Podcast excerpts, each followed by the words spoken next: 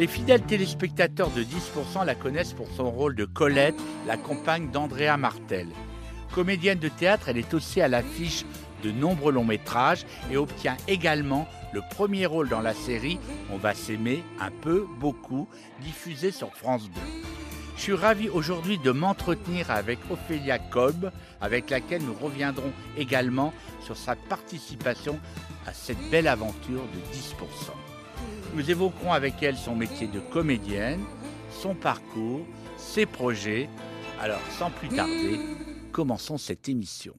Alors, Ophélia, bonjour. Alors, euh, ça fait quoi de jouer devant euh, une salle de théâtre, puisque là, tu es en pleine euh, tournée, enfin, tu finis la tournée de la ménagerie de verre. Et donc, comment ça se passe de jouer devant un fauteuil sur deux, la ménagerie de verre, pendant cette tournée? Parce que ce spectacle a, a été très important, puisque tu as reçu le Molière du meilleur second rôle il y a deux ans, c'est ça? Oui, oui, c'est ça. Alors, donc là, vous êtes en tournée, c'est la tournée ultime, non? Bah, C'est la fin de la tournée parce qu'on l'a tournée déjà toute l'année dernière. On a été euh, arrêté par le confinement. Euh, on était à Cannes, on devait jouer le soir et on a appris euh, à 13h qu'on n'allait pas jouer le soir et qu'il fallait qu'on rentre chez nous. Et, et, donc là, on a repris, en effet, devant une salle, devant plusieurs salles. À chaque fois, les salles qu'on a faites pour le moment, elles étaient, c'était la réouverture des salles. Donc les salles n'avaient pas ouvert depuis le confinement. Donc c'était la première fois que le public revenait dans cette salle-là. ils étaient d'un enthousiasme rare. Enfin, c'était, c'était, c'était fou. et même s'ils étaient masqués, donc on sentait à l'entrée du public, il y avait moins le brouhaha d'entrée du public. On sent à chaque fois qu'il nous met un petit peu la peur au ventre et tout. Donc là, c'était beaucoup plus euh, ouaté, beaucoup plus calme. Mais après, pendant qu'on joue, euh, ça changeait rien du tout. Puis le fait qu'il y ait un siège sur deux ou par groupe comme ça, ça changeait pas grand-chose. Finalement, les salles étaient quand même bien pleines. Il y a une des salles où ils savaient pas trop comment séparer les, les, les, les spectateurs. Donc ils les ont séparés par des sacs plastiques, enfin des sacs poubelles. Donc c'était très étrange, ça, par contre, de jouer dans les sacs, des sacs poubelles. Mais pareil, une fois qu'on joue, on ne voit pas, le public est dans le noir et aux applaudissements, ils étaient tellement, euh, les applaudissements étaient très euh, chaleureux. Alors, Ophélia, toi, tu viens du théâtre. Euh, euh quel est ton parcours? Tu as, fait le conservatoire? Comment tu comment arrivé. Tu as fait, as fait une, un parcours classique ou tu as été euh, tu as été arrêté dans la rue Parce que tout ça, je ne sais pas trop, en fin de compte. Moi, je t'ai connu euh, sur 10%, mais avant. Et moi, je t'avais vu dans les spectacles de Bélier Garcia, à Angers, euh, dans La Mouette. Et alors, oui, comment t'es comment es arrivé euh, comment, quel est ton parcours en fin de compte? Alors mon parcours, j'ai fait l'école de Chaillot, l'école du théâtre national de Chaillot qui a fermé après, elle a fermé deux ans après que je sois sortie. Je suis sortie en 2004, elle a fermé en 2006. Mais moi j'ai grandi euh, plutôt enfin, en coulisses et, avec les, les, accessoiristes et les machinaux, etc. Puisque euh, mon père est metteur en scène et ma mère est marionnettiste et ils travaillaient à Chaillot justement ah quand j'étais enfant. Donc je courais déjà dans les couloirs, j'étais avec les costumières et tout. Oui, tu es une enfant de la balle en fin de compte. Oui, si on veut, ouais. oui, oui. Et après, j'ai fait l'école de Chaillot et euh, au spectacle de sortie. C'était euh, qui s'occupait de Chaillot à cette époque? C'était ton prof? En prof, on avait Pierre Vial, Jean-Claude ah Durand, Michel Lopez, on a eu Hans-Peter Klaus. Mais c'était après Jérôme Savary, c'était après. Juste pendant, pendant et après. Mais Jérôme Savary s'occupait pas trop de l'école, il s'occupait du théâtre et après on avait le droit d'aller aux fêtes de Jérôme Savary dans le théâtre. Mais euh, après, j'ai passé des, castings très très vite. Moi, je pensais faire que du théâtre. Je pensais pas du tout que, j'allais un jour tourner. Pour moi, c'était vraiment le théâtre.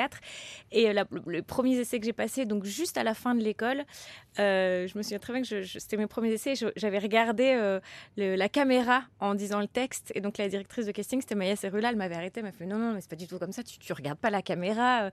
quand, tu, passes le casting, tu regardes ton partenaire et tout. J'étais complètement perdue. alors donc, et donc tu as eu des expériences assez vite de, de cinéma ou, de télévision où, le théâtre, tu t'es consacré au théâtre pendant un certain temps. Comment ça s'est passé ta première, euh, justement, avant, après avoir regardé face caméra, quelle est ta première expérience euh, à la télévision et au cinéma? J'ai commencé par des courts-métrages, euh, un court-métrage muet, donc je parlais même pas, mais j'étais, c'était, tout le court-métrage était muet, puis on voyait presque que moi pendant tout le court-métrage, donc c'était une grosse expérience pour moi en, tant que première expérience. Après, j'ai fait de la télé très vite, euh, des séries, des guests dans des séries, et après, il y a eu... Euh, et je faisais beaucoup de théâtre à côté, parce que je partais déjà en tournée pendant que j'étais encore à l'école de Chaillot, j'étais déjà en tournée avec des spectacles.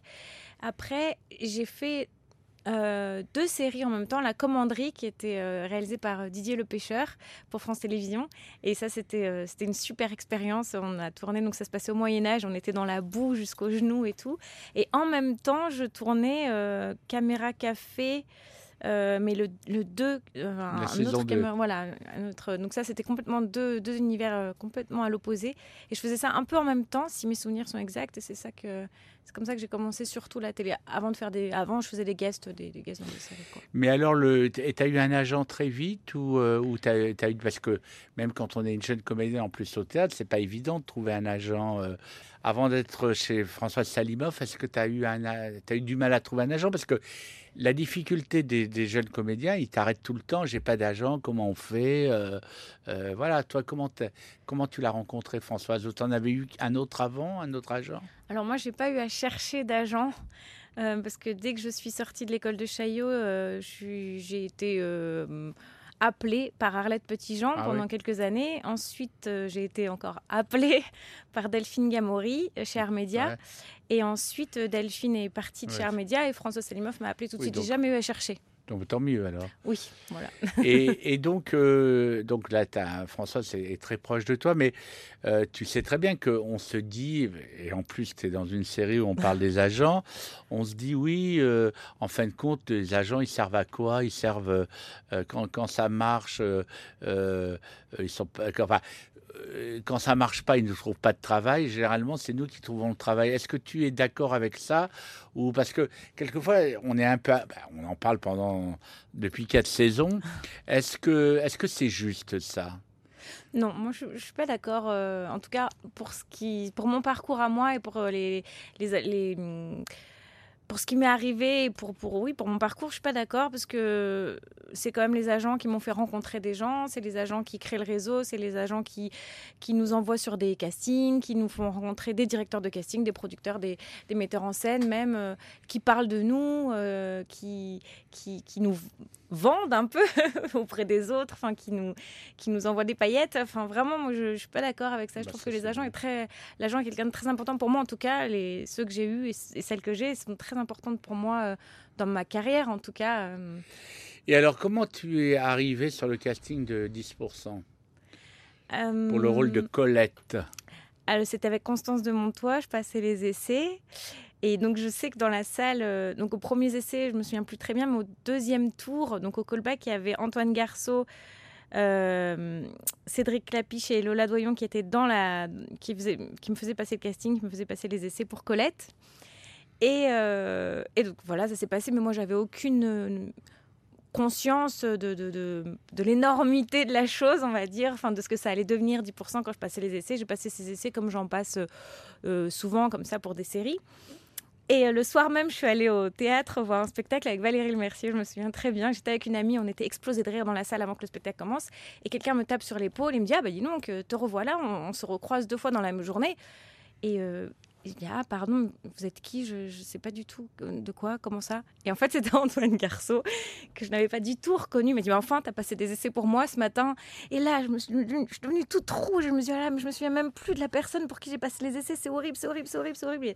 je me dis que jamais je l'aurais et que j'étais fichue. Et en fait. Euh, et tu as eu la réponse combien de temps après? Longtemps, ça a mis du temps. Je ne sais plus combien de temps, mais ça a mis du temps.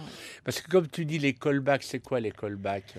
Les callbacks, c'est quand on passe un essai et ensuite euh, on attend parfois, euh, parfois trois jours, parfois trois mois, parfois quelques semaines, euh, et on nous rappelle pour passer les essais, mais en présence de plusieurs personnes de l'équipe, la plupart du temps le, ou la réalisatrice ou réalisateur, euh, plus le directeur ou la directrice de casting, et puis peut-être un ou deux comédiens qui sont là. Nous, moi par exemple, pour 10%, pour le callback, il y avait déjà Camille Cotin qui avait été euh, retenu pour le rôle et qui me faisait passer l'essai. Oui, d'autant plus que c'était pas évident, c'est de, jouer euh, une femme qui aime une femme, il y a des scènes où vous vous embrassez, tout ça. Est-ce que vous n'avez pas fait ça aux essais quand même Vous n'êtes pas embrassé aux essais? Non, Sur la crois bouche. pas. Il me semble pas qu'on se soit embrassés. En tout cas, on était assez proches parce que c'est une scène où Camille devait me draguer euh, très fort, me plaquer contre, enfin pas me plaquer, mais Ouais. vraiment me retenir contre une porte et tout. Donc euh, si, on était quand même un peu physique, mais on s'est pas embrassé. Mais ça m'est déjà arrivé d'embrasser euh, sur la bouche pour des essais. ouais. Mais cela dit, euh, moi, euh, donc en, en- en tant que producteur, on voyait les, les sélections, c'est-à-dire qu'à un moment donné, moi j'étais à, à casting et je sais que ça sert à rien de, de se mêler de tout. De, et, enfin, en plus, Constance est quelqu'un en qui j'ai très confiance. Mais à un moment donné, on nous faisait des sélections. On voyait pas tout le monde. Parce que moi, des fois, dans la rue, on me disait T'as vu mes essais? J'étais un peu embêté sur des gens. Je dis Oui, oui, mais on va aller voir. voir. Parce qu'à un moment donné, il faut faire confiance. Et en plus, j'ai très confiance en Constance. Et donc, euh, je ne me souviens pas qu'il y ait eu beaucoup de, de postulantes pour Colette. J'ai pas, je- autant je sais que pour Camille, j'ai le souvenir de deux, trois actrices qui sont arrivées Mhm. en, en finale, si on peut appeler, appeler ça comme ça. Mais toi, je ne me souviens pas avec qui tu étais en, avec qui t'étais en, en concurrence. Honnêtement, je ne pourrais pas le dire. Moi, je sais qu'il y a deux trois copines qui m'ont dit ah j'avais passé les essais pour Colette. Donc Oui. j'ai quelques. Oui, mais si tu veux, ça veut dire que ça, ça, ça a dû apparaître comme une évidence que ce Ah. soit toi. C'est ça que je veux dire. Alors, donc, le tournage, donc c'est la saison 4, tu es moins présente, mais en même temps tu es présente. Ça, ça- est-ce que, parce que Assad, qui est comme toi, qui a été, ah, bien, bien que toi, on parle beaucoup de toi dans, dans la série, on t'est présente, mais pour un acteur qui a été euh, euh, dans, euh, dans les trois premiers épisodes, qui a un rôle plus important, comme Assad ou, ou toi, comment on vit ça de se dire, mais en plus, toi, tu avais des problèmes de date aussi. Oui. C'est l'actrice qui a des problèmes de date. Alors, quand tu as des problèmes de date, obligatoirement, euh, on réduit le. le- parce qu'on savait que tu avais, le- que tu avais le théâtre. Oui. Donc, quand on a le théâtre, on se dit, bon, bah, dans l'écriture, on se dit, elle ne sera pas toujours là.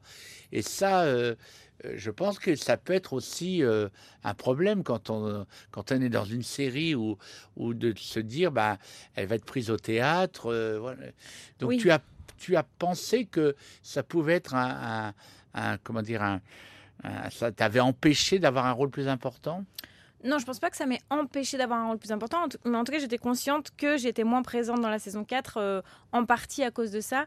Mais euh, il y, a- quelques scènes qui ont été écrites au téléphone ou par FaceTime aussi dans, dans 10% saison 4 parce que j'étais trop absente et que je pouvais pas être sur le plateau. Donc on s'est dit, bon, bah, on va le faire par téléphone. Donc je sais qu'il y a quelques, quelques séquences comme ça qui ont changé, qui ont été faites par téléphone. Il y a même une séquence que j'ai pas tournée, mais que j'ai enregistrée dans ma loge. J'étais en train de me maquiller dans la loge du rond-point pour jouer au rond-point. Et, euh, et, et donc on m'a appelé pour donner la réplique à Camille au téléphone, à Camille Cotin au téléphone, pendant que je me maquillais pour aller sur scène, moi. Donc ça, c'était une expérience assez drôle quand on fait les deux comme ça, quand on tourne, on tourne et on fait du théâtre. Mais c'est sûr que quand on... Oui, oui, j'avais conscience euh, en, en acceptant les projets de, de théâtre que ça allait moins me permettre de tourner. Mais je pense qu'on trouve toujours des arrangements. La preuve, là, on a trouvé l'arrangement du téléphone. Et, et oui, bon, on a, on a dû couper un petit peu quelques, quelques séquences, je pense. Mais je suis contente en tout cas d'en faire quand même partie. Eh bien, et tu je vais te dire, euh, Ophélia, en plus, si on fait une saison 5, tu risques de revenir parce que ça va peut-être se concentrer, on ne sait pas, sur euh, euh, peut-être sur euh, Camille, parce que je ne sais pas euh, comment ça va se passer. Donc, à mon avis, toi, tu sais quand même que tu risques de revenir parce que as, comme vous avez un enfant ensemble et, euh, et donc on ne peut pas vraiment t'oublier. Je vais pas abandonner mon enfant. Voilà. Alors, euh, est-ce que tu as conscience que 10% euh, t'a apporté une notoriété? Est-ce que dans la rue on t'arrête euh, Ou est-ce que c'est la- la- l'autre série que tu as faite qui s'appelait. La petite histoire de France? Non, la. Ah, on va s'aimer un peu beaucoup Oui. En fait, on m'arrête pour les trois. On m'arrête pour 10%, on va s'aimer. Et la petite histoire de France, beaucoup. Euh, après, je sais que c'est 10% qui m'a vraiment euh, fait connaître et que, que les gens me, me connaissent d'abord, tout d'abord pour 10%. Oui, oui, ça c'est sûr. Oui, alors donc là maintenant tout le monde veut qu'on fasse une saison 5, voire un, un, comment, un unitaire.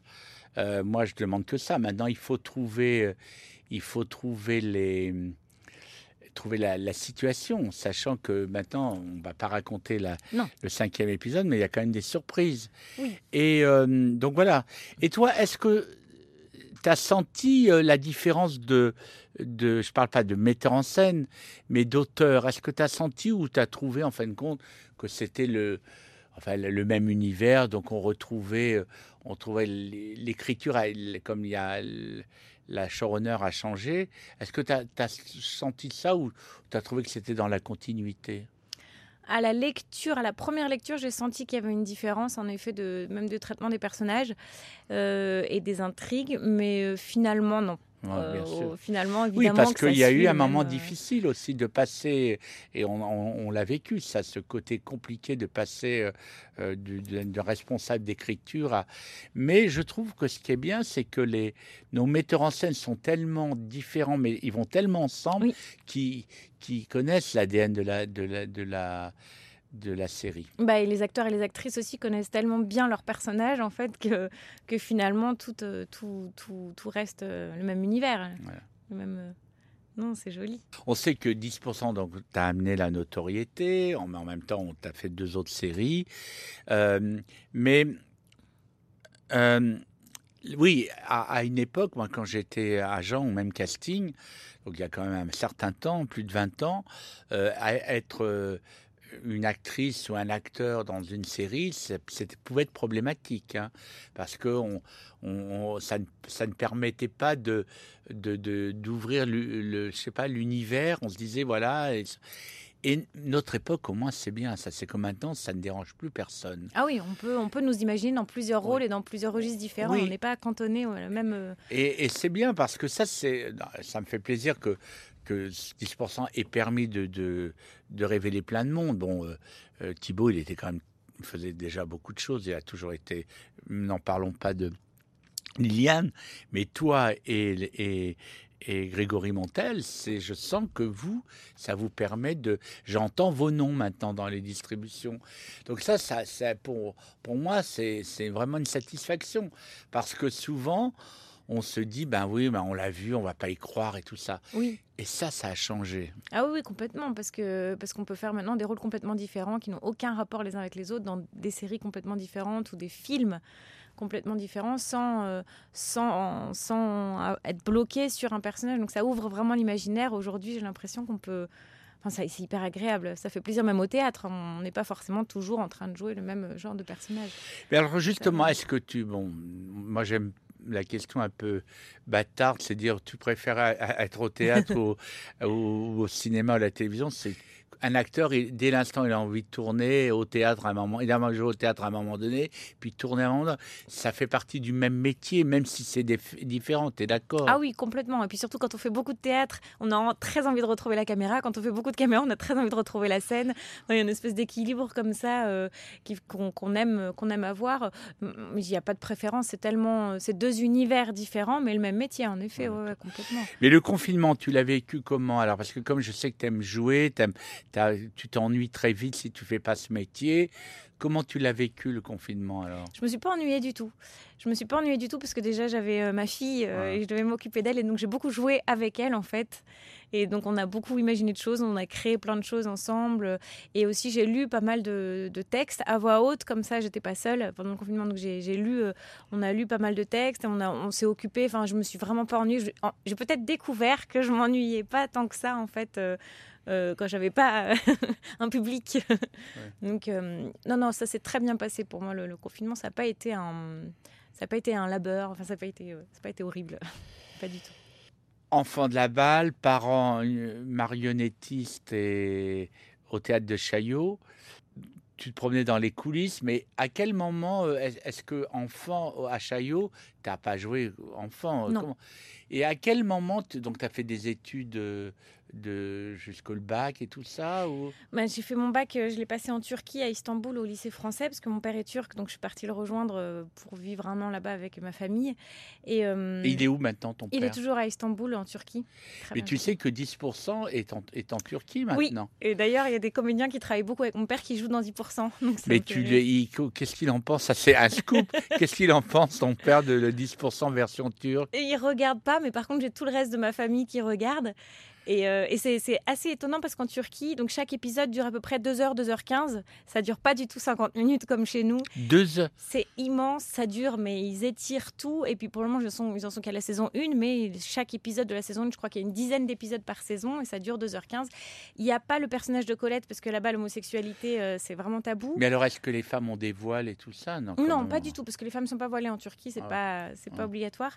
Donc, euh, donc il y a les stars, pareil, etc., les vedettes qui viennent en guest, et puis euh, il y a le personnage hum, qui est interprété par Fanny Sidney dans notre 10% à nous, qui est très importante en Turquie et euh, qui a un rôle euh, immense. Il y arrive plein de trucs à la, petite jeune qui débarque comme ça. Ils ont beaucoup appuyé là-dessus surtout. Et donc il n'y a pas aussi les histoires. Il y a moins de. Elle n'a pas une histoire d'amour avec le fils de son papa, enfin donc, son demi-frère comme nous on avait en saison 1. Il n'y a pas ça. C'est beaucoup. Tout est beaucoup plus allégé parce que parce que pas les mêmes. euh, les mêmes mœurs, on va dire là-bas, en tout cas les mêmes autorisations, les mêmes tout est un peu, un peu plus tabou. Ouais. Mais, euh, mais, euh, mais c'est rigolo parce qu'il y a plein de plein d'acteurs qu'on.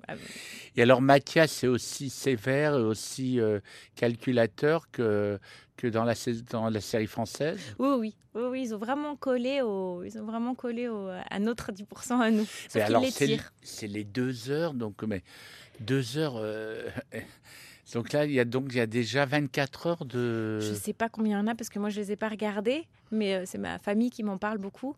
Et, euh, et mais, mais chez eux c'est normal qu'une série dure deux heures. hein. Chez eux c'est coupé par plein de pubs, etc. En Turquie il y a plein de les, les séries durent comme ça pendant. Les gens se mettent devant la télé et regardent la série euh, pendant tout l'après-midi quoi ou toute la soirée. Et toi, tu parles turc? Alors, je le comprends complètement. Je suis pas du tout bilingue turc. Je le comprends, je me débrouille. euh, voilà, je peux avoir une petite conversation, mais je suis pas du tout bilingue. euh, Et ta maman, elle est turque aussi Non, elle est allemande, ma maman. Ah, ouais, ça- Elle est allemande. Et ils se sont rencontrés en Turquie ou en Allemagne? Ils se sont rencontrés en France. Ils, Ah oui ils sont tous les deux venus en France et puis ils se sont rencontrés. Puis ils ont très vite travaillé à Chaillot ensemble, justement. Euh, pas, dans, pas dans le spectacle de mon père, c'était le spectacle d'un autre metteur en scène et ils se sont rencontrés comme ça. euh.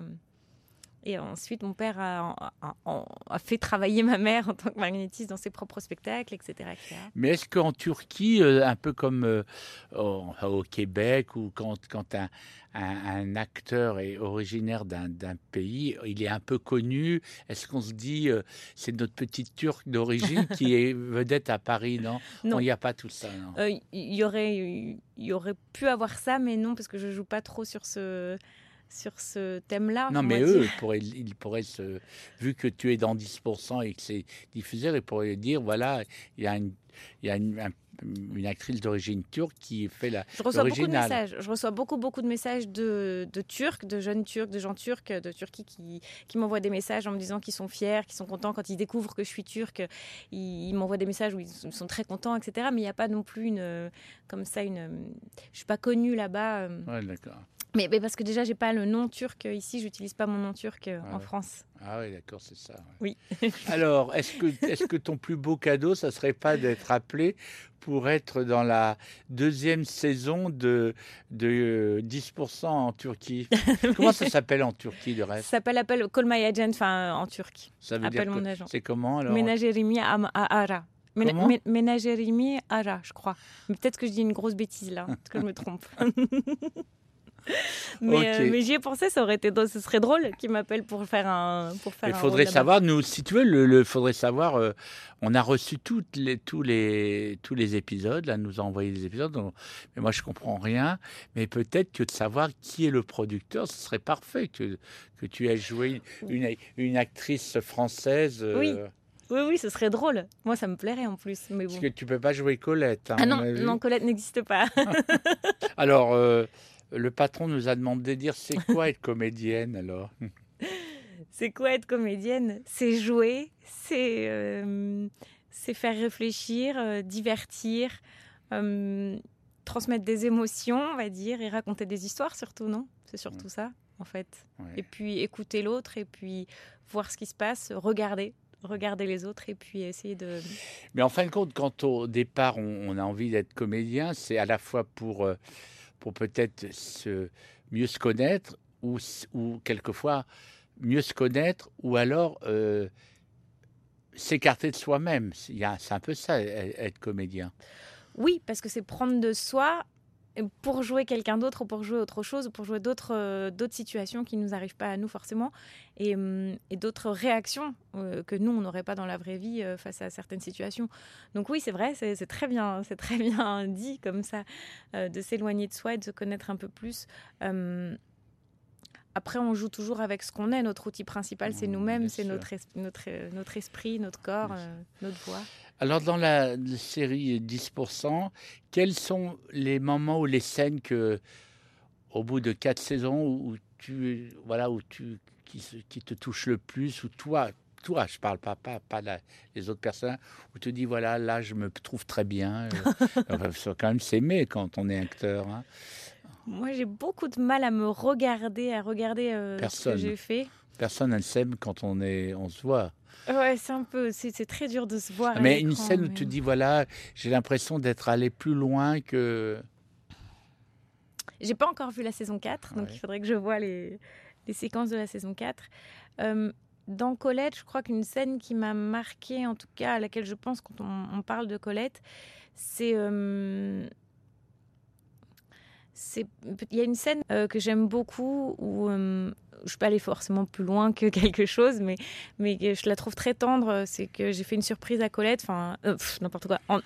Colette a fait une surprise à Andrea et est venue dans son hôtel et, euh, et euh, Andrea n'aime pas du tout cette surprise, ça lui plaît pas du tout euh, de la voir comme ça sur son lieu de, travail.